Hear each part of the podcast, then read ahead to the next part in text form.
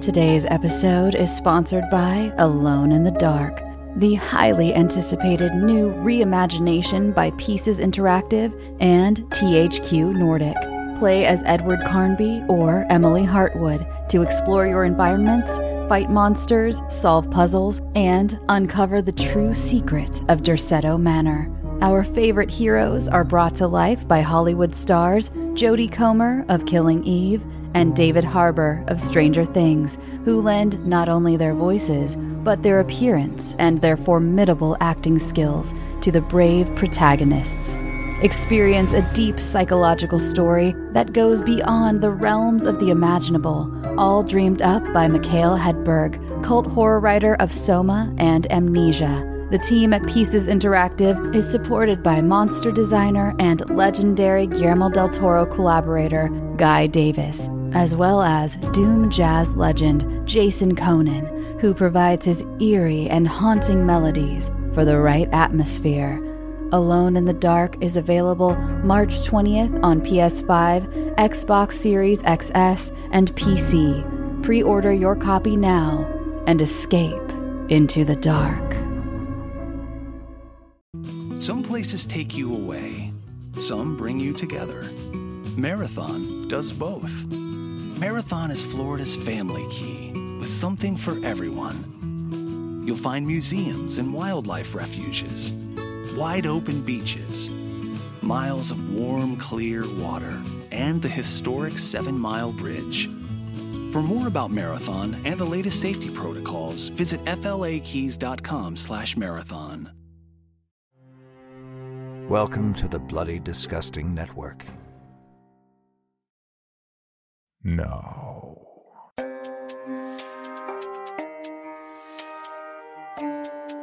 This is Creepy, a podcast dedicated to sharing the most famous, chilling, and disturbing creepypastas and urban legends in the world. Whether these stories truly happened or are simply fabrications is for you to decide. These stories may contain graphic depictions of violence and explicit language. Listener discretion is advised. Creepy presents Cairns. Written by Robert Loyd and narrated by J.V. Hampton-VanSant. They live, the words read. They were painted on the vertical support of a bridge crossing the Pigeon River along I 40 near the Tennessee North Carolina border. I saw these words when I set out for a run along the Appalachian Trail. I had no idea what they meant, but I do now. Every part of me wishes that I didn't. That weekend, I was going to meet my family in Cherokee, North Carolina, for a vacation in the mountains. My wife and kids were home, waiting for her parents' flight to arrive in Raleigh from Alaska. I had had a particularly rough week at work, and my wife agreed that it might be a good idea for me to get out on the trails to clear my head. I had recently started training to run my first 100 mile ultra marathon, and I needed to get in a good long run before we got busy being tourists. The section of the AT that I was running that weekend, I'd found on a map of the trail that I have hung on the wall of my man cave at home. I had made plans to get out to the trailhead the night before my wife was going to pick up her parents and head to Cherokee. The plan was to park my Jeep near Browns, Tennessee, and then run the trail from there to Clingman's Dome. It's not actually Clingman's, but a saddle along the ridge that leads there, a place called Newfound Gap, where the borders of Tennessee and North Carolina meet. Total distance, right at 30 miles. This section of the AT follows the ridgeline that makes up this border. It's a rugged and remote area, but it wasn't an area I wasn't familiar with. I've been to this and numerous other sections. I'd even completed a through hike of the entire trail shortly after graduating from college in 2005. It was my finding myself trip, something I think drives so many Appalachian Trail hikers to make such a grueling trek. To be honest, you do find yourself out there. You also find a lot of other people out there as well. You run into them over and over again. They'll pass you, you'll pass them, and you'll come out on the summit of Katahdin to them or their name there when you finish. My entire run was scheduled down to the time. I'd get to the trailhead by 6 p.m., sleep in my Jeep, and start early the next morning. Wake up was going to be at 4:30 a.m. so that I could get a good breakfast of oatmeal, two eggs, four strips of bacon, and orange juice that I'd pack in my cooler for the drive out from Raleigh the night prior. I'd be carrying all the water I'd need to see me through the run two 24 ounce hand bottles, and a two liter hydration pack. The hydration pack had extra pockets where I'd keep some trail food and electrolyte capsules as well. The single out of place event was the pre run smoke. I had quit smoking many years before, but for whatever reason, I liked to pack a single cigarette to calm my nerves before taking off. I'd finish my cough-inducing reminder of why I quit by 5:55 a.m. sharp. After this morning ritual, I'd be on the trail from 6 a.m. until I reached the gap. My wife worries about me when I go out on these sorts of runs. They are, after all, a bit ridiculous, and you have to be marginally unbalanced to engage in this activity. After her standard protestations, she left it with a simple request Be safe. The drive out was not only uneventful, but faster than I had planned by an hour. I made it to the trailhead by 5 p.m. With plenty of light left in the day, I decided to go for a short, easy run north along the Appalachian Trail from my parking spot under the bridge, back across under the I 40 underpass. I followed the AT Blaze, a modern version of the ancient and largely disused cairn marking system, and up the stone stairs that led up onto Max Patch Mountain. Max Patch tops out at 4,620 feet above sea level. But I was only going to the sign for Standing Bear, 1.3 miles down this trail. I'm only outlining this run because it was on the way back that I actually noticed the words. They were scrawled very clearly and deliberately, 12 inches high, and in all capitals. They live. I laughed, thinking back to the Rowdy Roddy Piper movie of the same name. Consume, I remember thinking to myself as I made it back to my parking spot campsite and prepared for some ramen for dinner. I awoke the next morning earlier than I had planned and moved along my pre run routine faster than I'd expected. I'd cooked and ate breakfast by 5 a.m. and packed my water and trail food by 5:15. I felt as though there was someone pushing me along. Get out on that trail, the unheard voice urged. I obliged.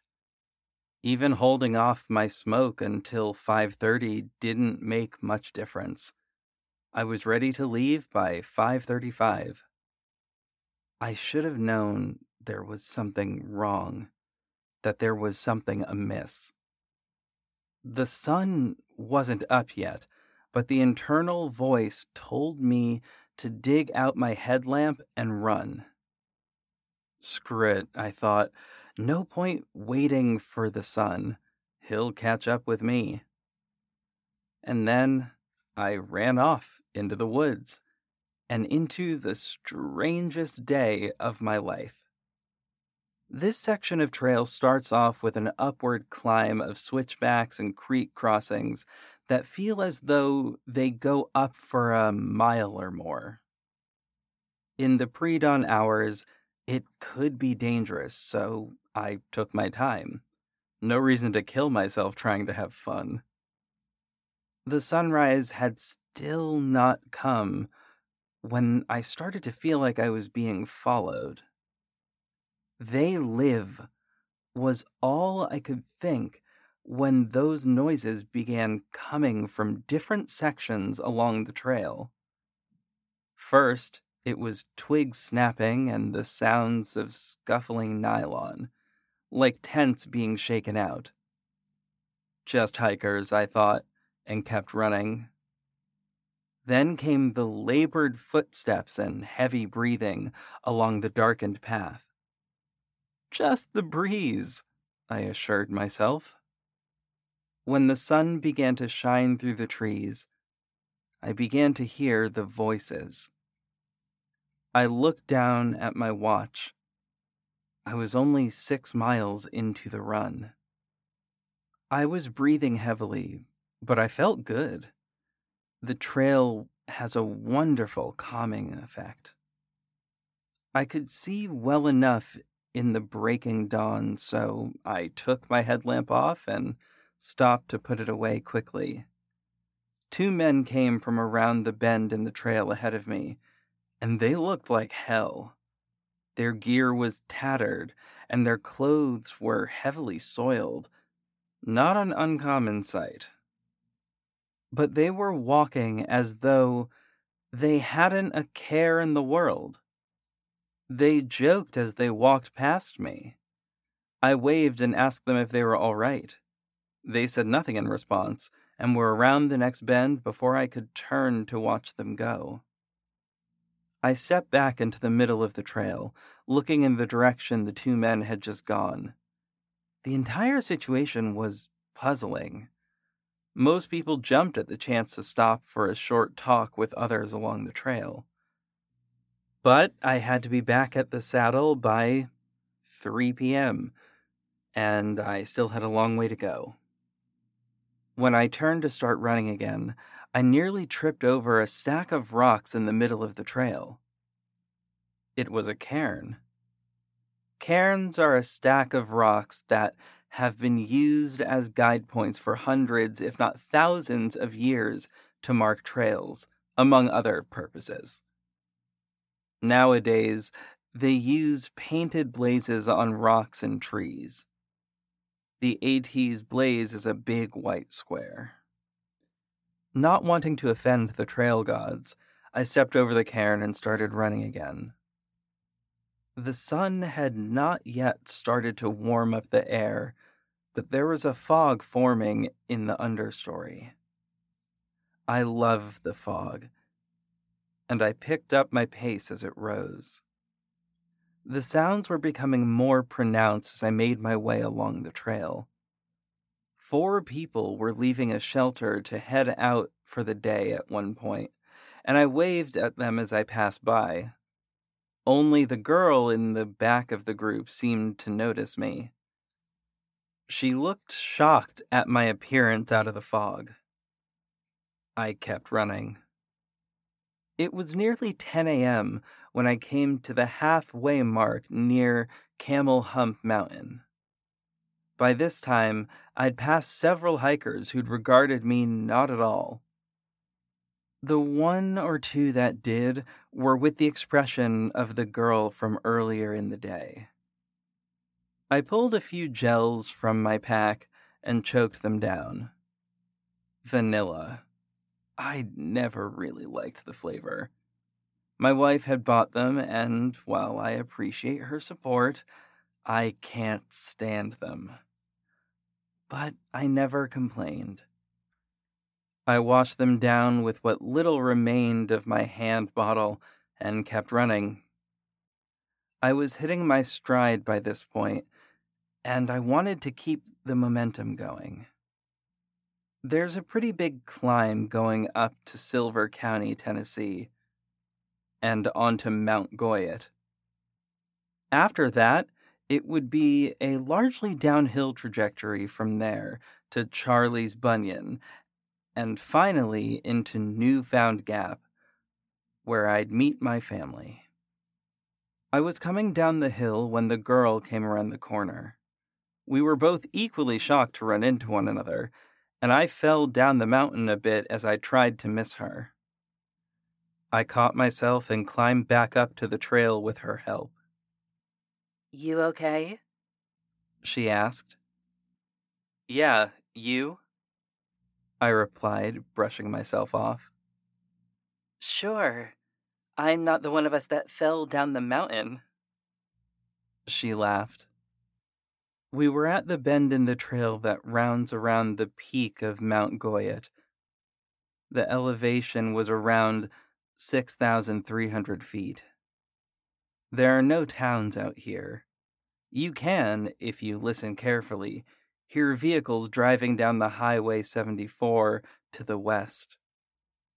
I assumed she was just another through hiker, same as every other one I'd been passing most of the day. How long have you been out here? I asked. A while. I've lost track of time out here, she said. You picked up a name yet? It's not uncommon to get a trail name while out on the AT. My own had been Mule.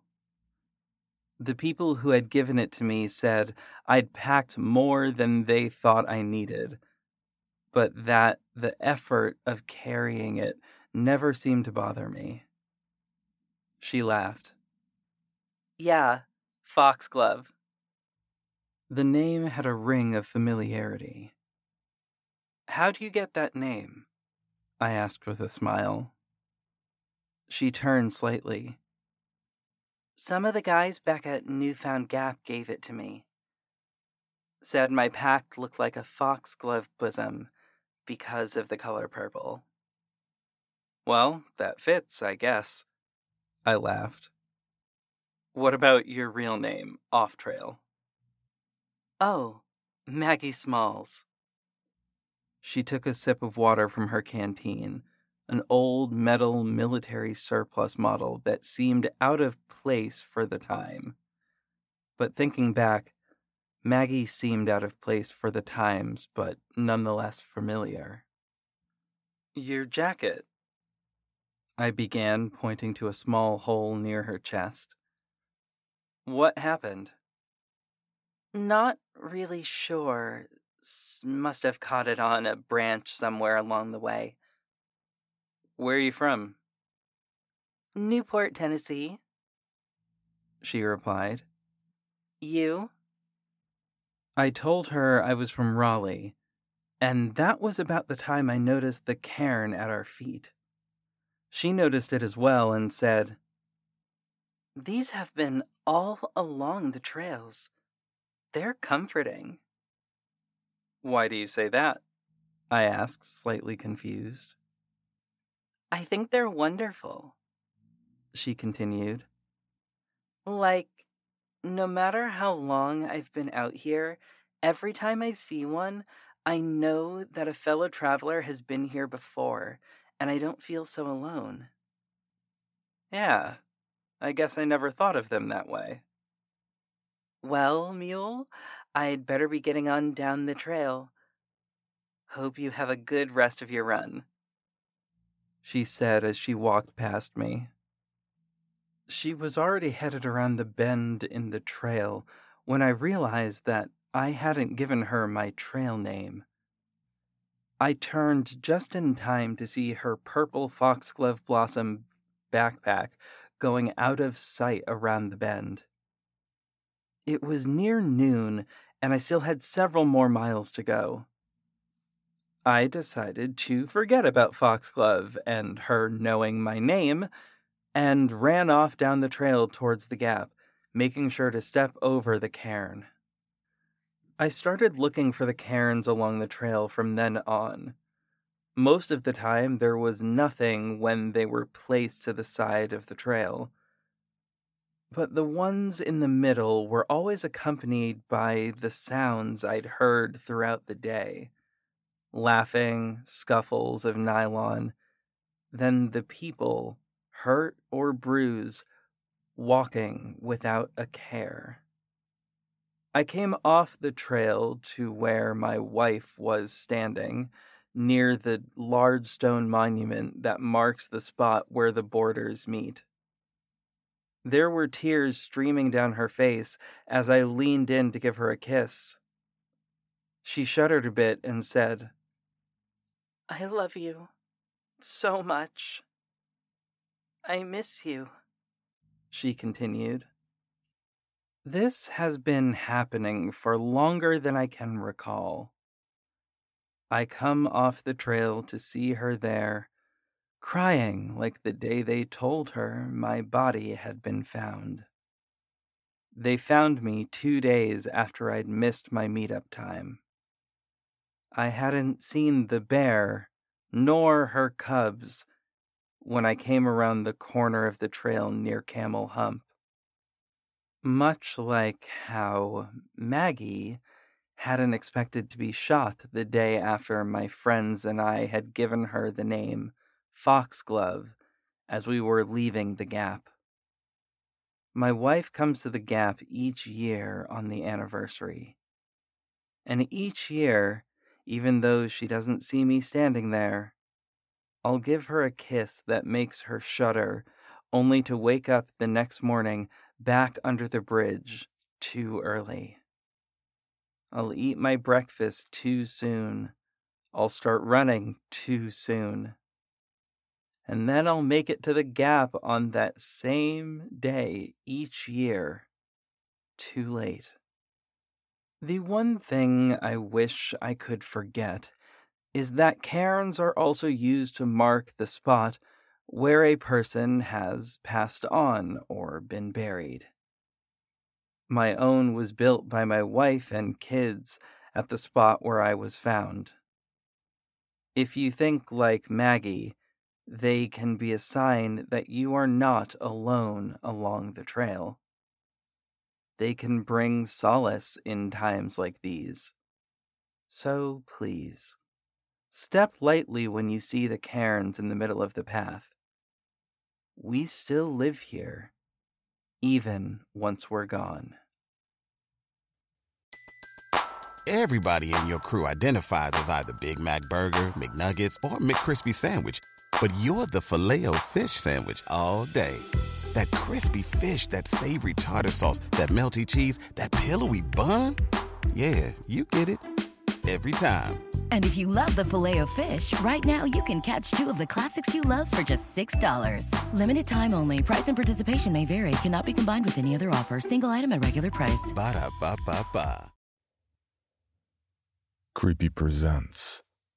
My wife came home last night, but whatever that thing was on my security camera, it sure wasn't her. Written by Ghost at the Feast 22 and narrated by Nate DuFort. I'm writing this at my neighbor's house, where we're currently waiting for the police. I suppose I'll tell them the same thing I told Jack when I came banging on his door this morning. I can't exactly tell them the truth. They wouldn't believe a word of it. And I can't say I'd blame them. I'm not sure why I'm even telling you, except you may be the only people who would believe me, and I have to tell someone, or I think I'll lose my damn mind. For context, my house sits on a good amount of land that sits next to a large open field to the left of it. There's a few acres of trees beyond the field, a small forest, as my wife likes to say. Our closest neighbor, Jack, lives about a mile and a half down the road, so we pretty much have the space all to ourselves. Our own little pocket of paradise, beautiful and safe. Well, that's how I used to think of it. Now I don't feel safe here. Not at all. It's tainted to me now, and I don't know what to do. I've never seen anything like this before. If anyone hearing this has ever been in a similar situation or possibly knows what it could be, and most importantly, what I can do, please reach out. Last spring, Michelle, my wife, thought it would be a good idea to get one of those doorbell cameras. We'd had some things go missing, as well as some minor destruction on our property. Nothing too serious, just a few broken flower pots and some missing lawn ornaments. I tried to tell her it was probably some teenagers from town, just finding something exciting to do, but she wouldn't hear of it. She didn't care about the flower pots or lawn ornaments that much, but she didn't want the situation to escalate into a home invasion. I thought that was a little dramatic, but I knew when to keep my mouth shut. So, we bought the camera, and I installed it the same day, right up by our porch light so that we could get a view of the front door and as much of the front of our property in the shot as possible. After two days, we finally solved the mystery of the missing lawn decor. You probably already figured it out. If you guessed two raccoons, you'd be dead on. It was kind of hilarious watching them scooping up my wife's solar garden lights and carrying them off on two legs. Watching them running away with those bright blue bulbs in their hands like two little burglars was pretty funny. They even looked the part with those masks. Even Michelle couldn't keep a straight face. I wondered what they were doing with all the stolen goods. Maybe sprucing up their digs out in the forest. Michelle started putting out bowls of cat kibble, and amazingly, the thievery stopped. We still kept the camera up, though. Turns out, it would come in handy. Michelle's been out of town for work for the last four days. She was supposed to be home last night around dinner, but called to tell me the plane had been delayed and she wouldn't be home until 4 a.m. or later. I told her I loved her and I'd see her when she came home, and that was that. It was an average night, nothing out of the ordinary. I straightened up the house so she wouldn't come home to a disaster. I made some soup for dinner and fed the cat. After, me and Mona curled up on the couch together, me watching TV while she purred on my chest. I went to sleep around 2 a.m. I'd only slept a little over an hour before I was woken up by an alert on my phone, a notification for the security camera. Now, it wasn't unusual to get an alert, especially late at night. It was always some little critter, a fox or raccoon. But I grabbed my phone off my nightstand to check anyway. It was well after two, and my immediate thought was that Michelle had gotten home earlier than she thought she would. I laid there listening for the sound of Michelle letting herself in, but it never came. Only silence. I groaned, figuring she'd forgotten her keys. Wouldn't be the first time. She was notorious for leaving them behind. Probably forgot them at the hotel or airport. I didn't jump right up to check, though, as I still hadn't heard her knock. So I opened the app and pulled up the live feed. Michelle was standing on the front porch, just staring at the door. I sat up, about to go let her in, when something stopped me. It was her face. She was smiling. Not just any smile, but one that I'd never seen before. A weird, thin lipped grin that stretched the width of her face, like someone trying to show off all their teeth. She stayed that way for a long moment, like a creepy mannequin. After a minute, her lips slowly puckered out into a pout as though she were an upset toddler. She held that expression for a minute. Then her lips dropped downwards, and a deep set frown etched across her forehead. I sat there in bed, staring at my wife practicing different facial expressions as if she were brand new at such a concept. It was bizarre and a little unsettling.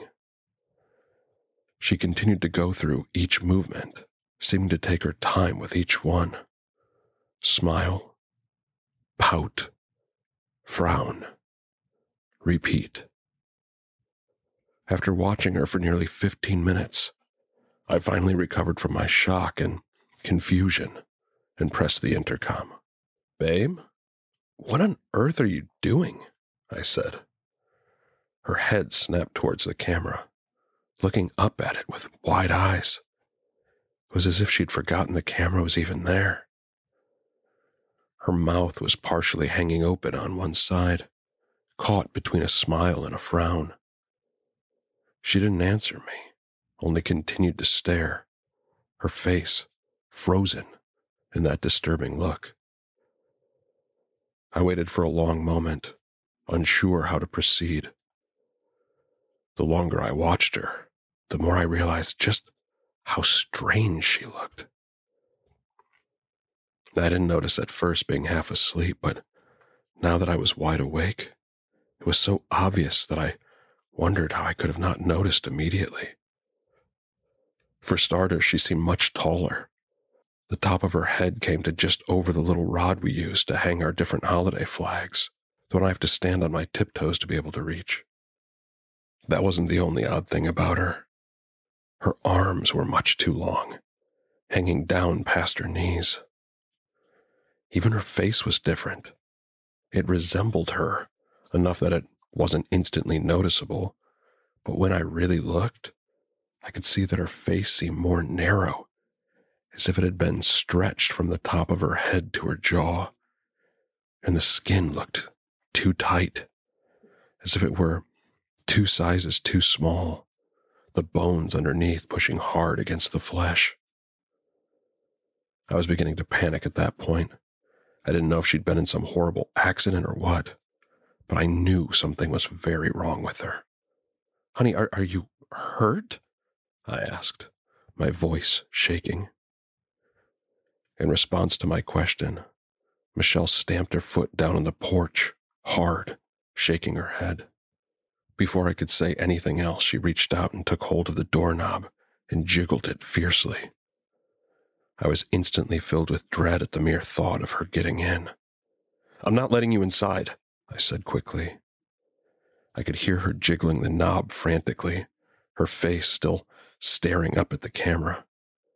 She finally let go after a few minutes and made a sound, almost like laughing. The sound of it made my skin crawl.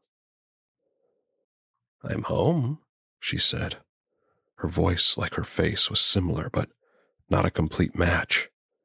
It went from nasally to almost baby like. I'm home. Open the door. I almost closed the app and called 911 right then and there. But I'll admit, I was afraid my wife was having some sort of medical emergency. Maybe I should call for help, I said. She shook her head again, her long hair whipping from side to side. Then something happened, and that image will stick with me for the rest of my life. Michelle, or the thing that was desperately trying to be her, seemed to stretch right in front of my eyes.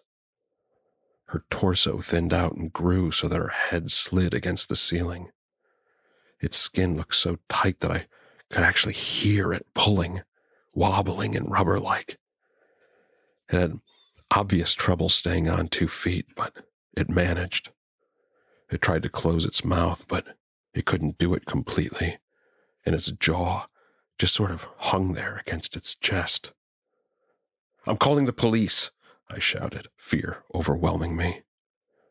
The moment the words left my mouth, her face twisted in a look of pure hatred.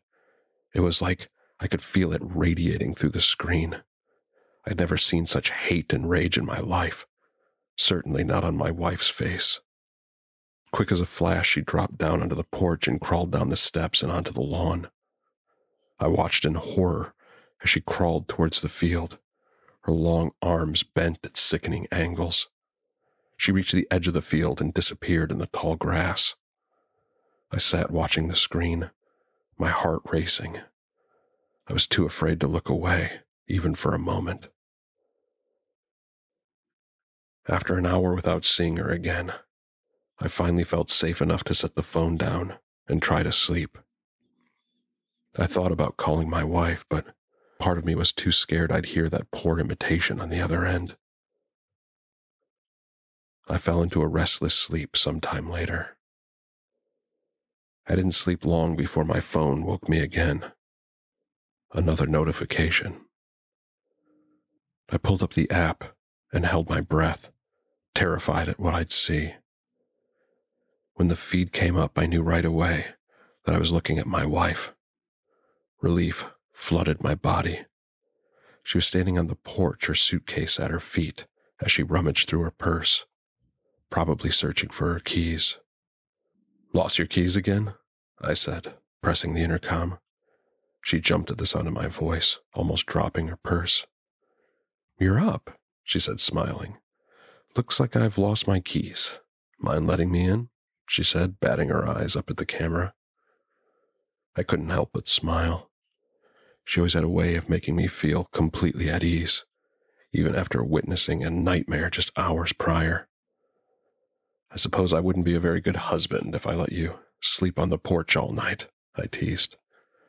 She grinned up at me, and I told her to hang on.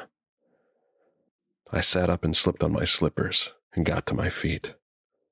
That's when I caught some movement on the screen. Far off in the field, a head rose up from the grass, standing tall on a neck much too long to come from anything human. A whimper escaped my lips, and I nearly dropped my phone.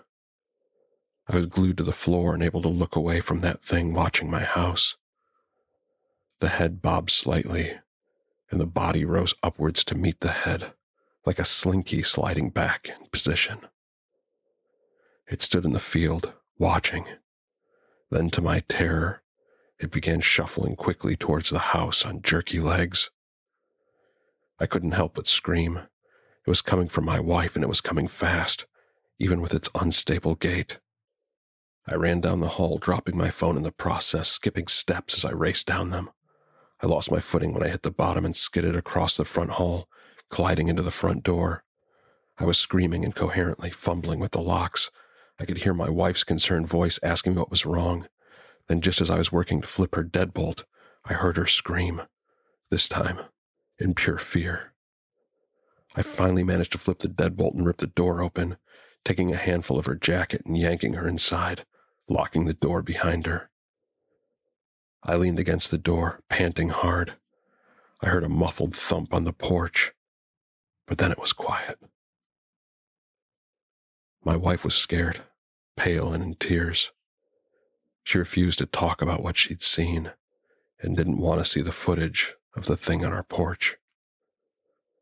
I let her get some sleep, assuring her that the house was secure. I stayed up, checking the windows and the live feed.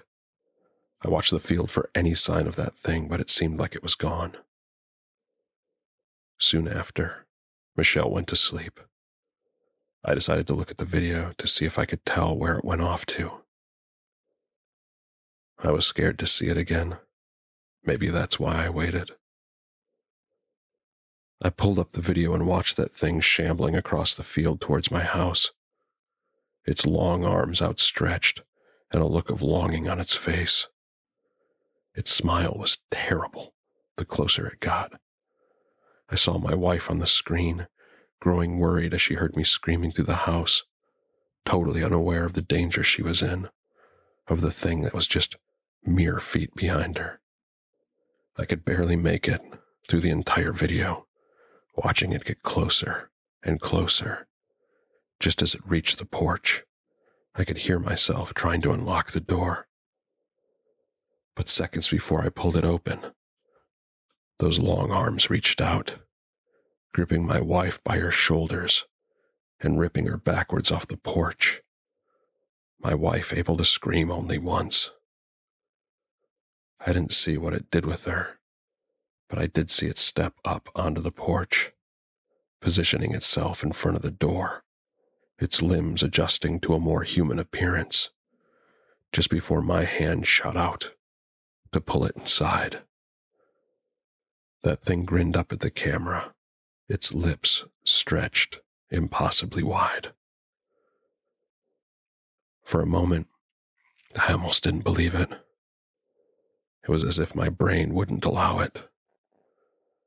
But as I stood in the hallway, attempting to process what I'd seen and what that meant, I heard the unmistakable sound of something shuffling up behind me. I ran then. I didn't look behind me. I didn't want to see what I knew I would see something eerily similar to my wife, with gangly limbs and skin stretched taut over the sharp bones. I knew if I looked back, my mind would snap and I'd never recover. I ran faster than I ever have, tearing off out of the house and down the road, too terrified to look back even once, sure I'd seen those long arms desperately reaching for me.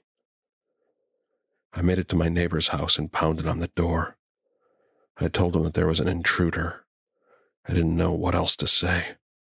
He'd never believe the truth. We went back to my house armed with Jack's rifle, but of course, the house was empty. We couldn't find Michelle either. All we found were what looked like drag marks through my lawn, running right through the field. I didn't have to look at the video to know what made those tracks. We searched the field and the woods, but didn't find much other than some strands of hair that looked an awful lot like Michelle's. The hair was high up on a branch in a tree that would be extremely difficult to climb. Jack said it must have been a bird that had done it, flew the hair up there for nesting material. I guess he didn't see the blood splatter along the trunk. We eventually went back to Jack's place and called the police. Jack thought it best. I agreed, but I know it won't make much of a difference. Michelle is long gone by now. I just hope she didn't suffer. The guilt I feel for not saving her, for not knowing that thing wasn't my wife, is so profound it aches to breathe. I deleted the videos. I couldn't bear to watch them again. I think my mind would have broke completely if I had. The police are here, finally done with their search of the woods. I guess I'll have to go through the motions. It's not like I have any other choice. Not unless I want to spend the rest of my days in a padded room. Although, considering the alternative, it's not a bad idea. If you have any experience with this or have any clue what I should do if it comes back, please let me know. I have a strong suspicion that it will be back, and God knows who it'll look like then. Because Jack's been acting a bit jittery ever since we came back from the woods. And it may just be my imagination brought on by stress and grief but Jack's skin seems to be stretched a little too thin. For more information on this podcast, including how to submit your own story for consideration, please visit creepypod.com. You can also follow us at CreepyPod on social media and YouTube. All stories told on this podcast are done so through Creative Commons Share Alike licensing or with written consent from the authors. No portion of this podcast may be rebroadcast or otherwise distributed without the express written consent of the Creepy Podcast production team and the story's author.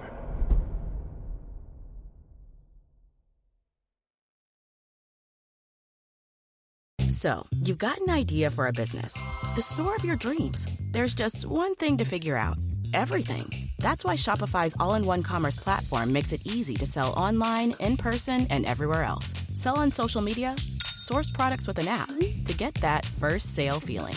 It's the only solution that gives you everything you need to sell everywhere you want. So when you're ready to bring your idea to life, power it up with Shopify. Sign up for a $1 per month trial period at shopify.com slash listen.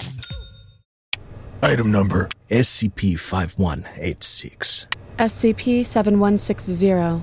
SCP-7533. Object Class Euclid. Keter. Safe. Special Containment Procedures. Spreading across the hemisphere and kicking up vast amounts of ash and dust. the only thing I could hear was at 7219 laughing. Do you remember your name? oh i have a memory of a memory Heartland Counseling. Appointment update. I feel them again. Heartland Counseling. Appointment update. They're in my ears! Heartland Counseling. Appointment update. Nobody understands! SCP Archives is a weekly fiction podcast. Each episode, we dive into the strange, the unknown, and the. Find us on Apple Podcasts, Spotify, or at scparchives.com.